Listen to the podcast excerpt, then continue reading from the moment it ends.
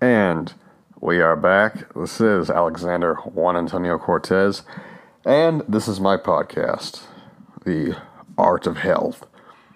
I guess it does have a title to it. So, subject for today this was a request off of uh, Twitter, actually, and I forget who specifically asked it. Let me see if I can find the gentleman who asked.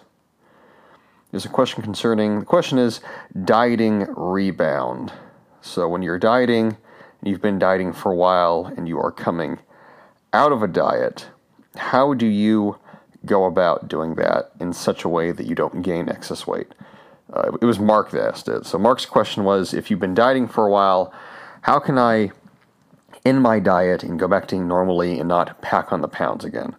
So this is this is a good question. This is worth discussing. So when we talk about dieting, obviously we're talking about eating hypocalorically. We're talking about we've been eating less than we're expending for a period of time. That comes with certain effects on the metabolism on your physiology. And I'm not going to go into the, the, particularities of the science of it, just because, as I say often, a lot of the, the small details, it's really not important unless you are studying the minor, minute mechanisms that govern those things. But for a general comprehensive overview, when you diet, you undereat, you undereat for periods of time, and what happens? Your energy levels start to drop off when you've been dieting for 4, 5, 6, 10, 12, 13, 15, 16 weeks, you know, 20 weeks. So your energy levels start to be affected.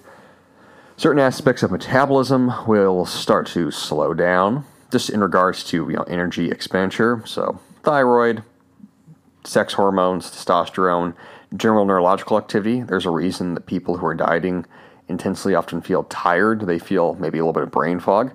Your body doesn't have enough energy circulating through it. So these are pretty fundamental operations that, that start to slow down.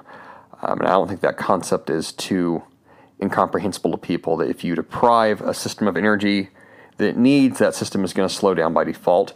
The system will always match the energy input that it's receiving. And if you're trying to push that system to keep expending energy beyond a level of input, well, think about that equation. How can you have the same output for lesser input? You really can't. So something has to give. And that something is usually excess body fat. You know, hopefully, you know, we're burning excess body fat to make up for the the deficit, we could say, you know, to make up for the uh, the, the difference of intake. So, how do you handle coming out of a diet? Well, there's there's different ways to do this, and the overall body of literature on this doesn't give us a lot of answers. It now let's let's see. Let's go through. There's about three ways, if I could make this categorical. There's three approaches you could take. The traditional way, something of like the bodybuilding way, so to speak, was that you diet for a long period of time, you stop your diet, and then you just go back to eating maintenance calories. Now, that can be very reasonable and appropriate under certain conditions.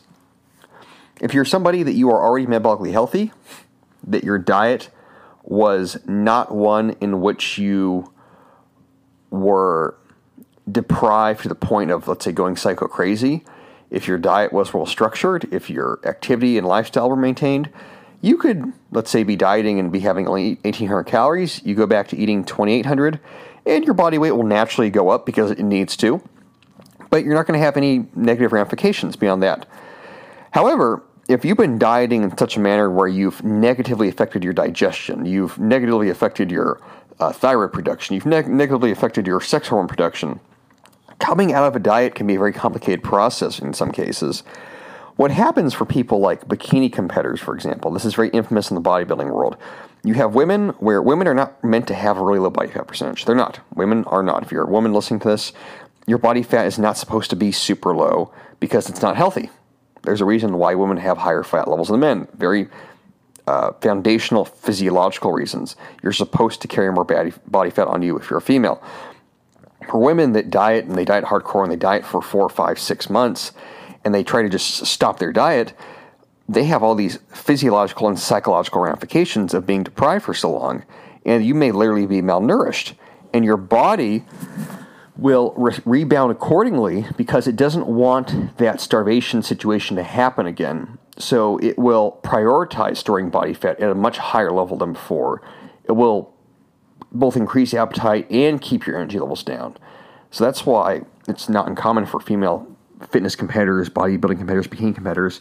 You can have horrible metabolic rebound effects where your health can be very unstable for periods of time after dieting. This because it's not about just the calorie intake, it's because your whole hormonal cascade in your body got completely thrown out of whack, thrown out of functionality by your manner of dieting. So for women, when we talk about, you know, dieting for women, this is specific to, you know, obviously fitness and physique. Most women are not metabolically healthy to get that low, to get that, you know, to get their body composition that low. That's just a reality. To get very lean as a female, it must be done over years. It can't just be forced in weeks. You cannot force those kinds of metabolic changes to happen within a short period of time and expect them to last. Now, for men, men are more metabolically resilient. So, for a guy coming out of a diet, if your diet was, if the worst thing that happened to you was, fuck, I am so fucking hungry, but I'm really lean, and you are physiologically healthy otherwise, and you don't have food issues, craving issues of any great degree, uh, it's just more so a case of just low energy and being hungry, you could just resume a normal manner of eating, and you'll be all right. That's if you're very healthy, you have good lean body mass, you're muscular, you're, you know, let's just say you live that kind of the, the fit lifestyle. Let's just say that. Let's be generic. You know, you eat clean. You, you know, like I like to say, you, you eat clean, you live lean, you train mean. Just go back to doing what you're doing. However, if you are somebody, let's say you dieted intensely for a period of time and you were previously obese, it is not in your best interest at all on a psychological, metabolic, physiological level to just resume a normal manner of dieting. For people that are obese, for people that have been really overweight and they're trying to diet down, then go back up, you want to follow more of a reverse model approach where you, over a period of time, slowly lower calories, and then over a period of time, you raise calories. And that doesn't mean you diet six months, cutting your calories for six months straight, and then slowly raise calories over six months. It, it's you know, again, there's no science to this at all. As to like, well, what's this time frame? there's let's be generic. I'm to give out my personal recommendations based on professional experience. So these are my professional recommendations. However long you've been dieting for, so if you've been dieting for let's say 12 weeks, take a third of, amount of time to reverse your diet. So if you dieted for 12 weeks, take one month and bump up your calories, let's say 10%, 10%, 10% each week. That'd be one example. Let's say you've been dieting very hardcore for six months. Okay? Take two months and raise your calories, raise your calories, raise your calories, raise your calories, raise your calories. Now, these approaches are novel. And when I say novel, I mean you're not going to read, open up a book and say, oh, well, this book said a quarter of the time, this book said a third time. there's no real scientific recommendations for this because it's too variable. It's very hard to study long term dieting populations and really see everything they're doing just because you cannot account for every variable factor of how people live their life you can only go off so many things. And in clinical studies, you're only supposed to study one thing at a time. You can't study multiple variables. So that's why there's so much differentiation with recommendations. That's why it's hard to find good dietary advice that's grounded in science. It's because science, or at least science as it's practiced today, so to speak, it's very limited by its own self imposed boundaries.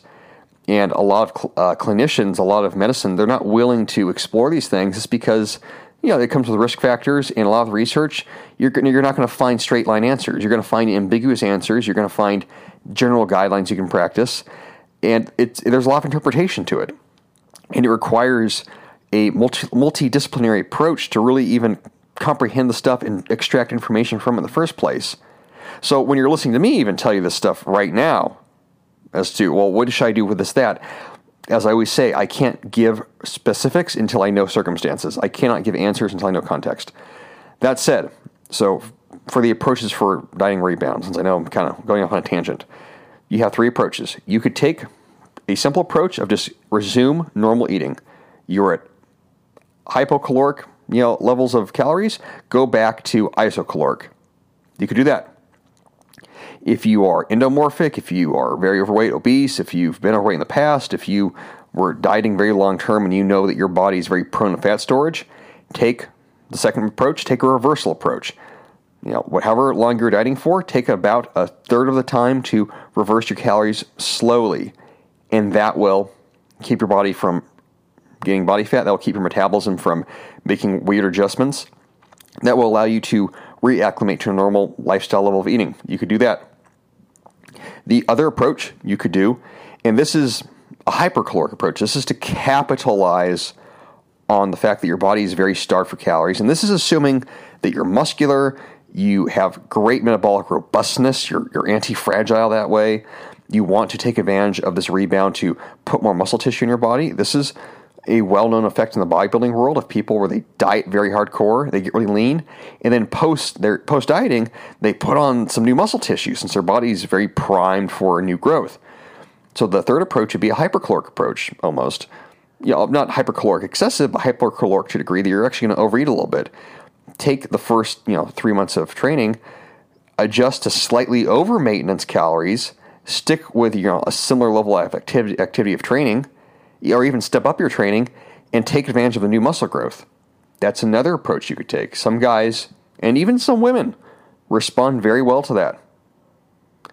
So those are the three, you know, general approaches. So you just have normal, you know, uh, normal re- uh, resumption, normal, you know, re- resuming maintenance calories. You have a reversal approach, and that has some variability to it, obviously, depending on your circumstances. And then you have a hypercaloric approach of I've gotten to 4% body fat. I'm off stage. Holy shit. I can't wait to eat. And I, my, I'm still pretty healthy, so I'm going to train. Maybe I'm only training four days a week. Oh, fuck, I'll step up to six days a week, and I'm going to actually eat more than I was eating before. You could try that. So those were the those are the general novel approaches to you know, coming out of a diet. Which one is best for yourself? As I always say, circumstance, context. Hopefully, you got some useful information out of that. I'll end this one there since I don't want to talk too long about the subject, but this gives some general insights or some, you know, hopefully insightful insights if there is such a thing. Double affirmative. If you enjoy this podcast, find me on Patreon uh, at Alexander Juan Antonio Cortez, The Art of Health. Find me on my website, alexanderjuanantoniocortez.com, and I will talk to you guys again. Good luck.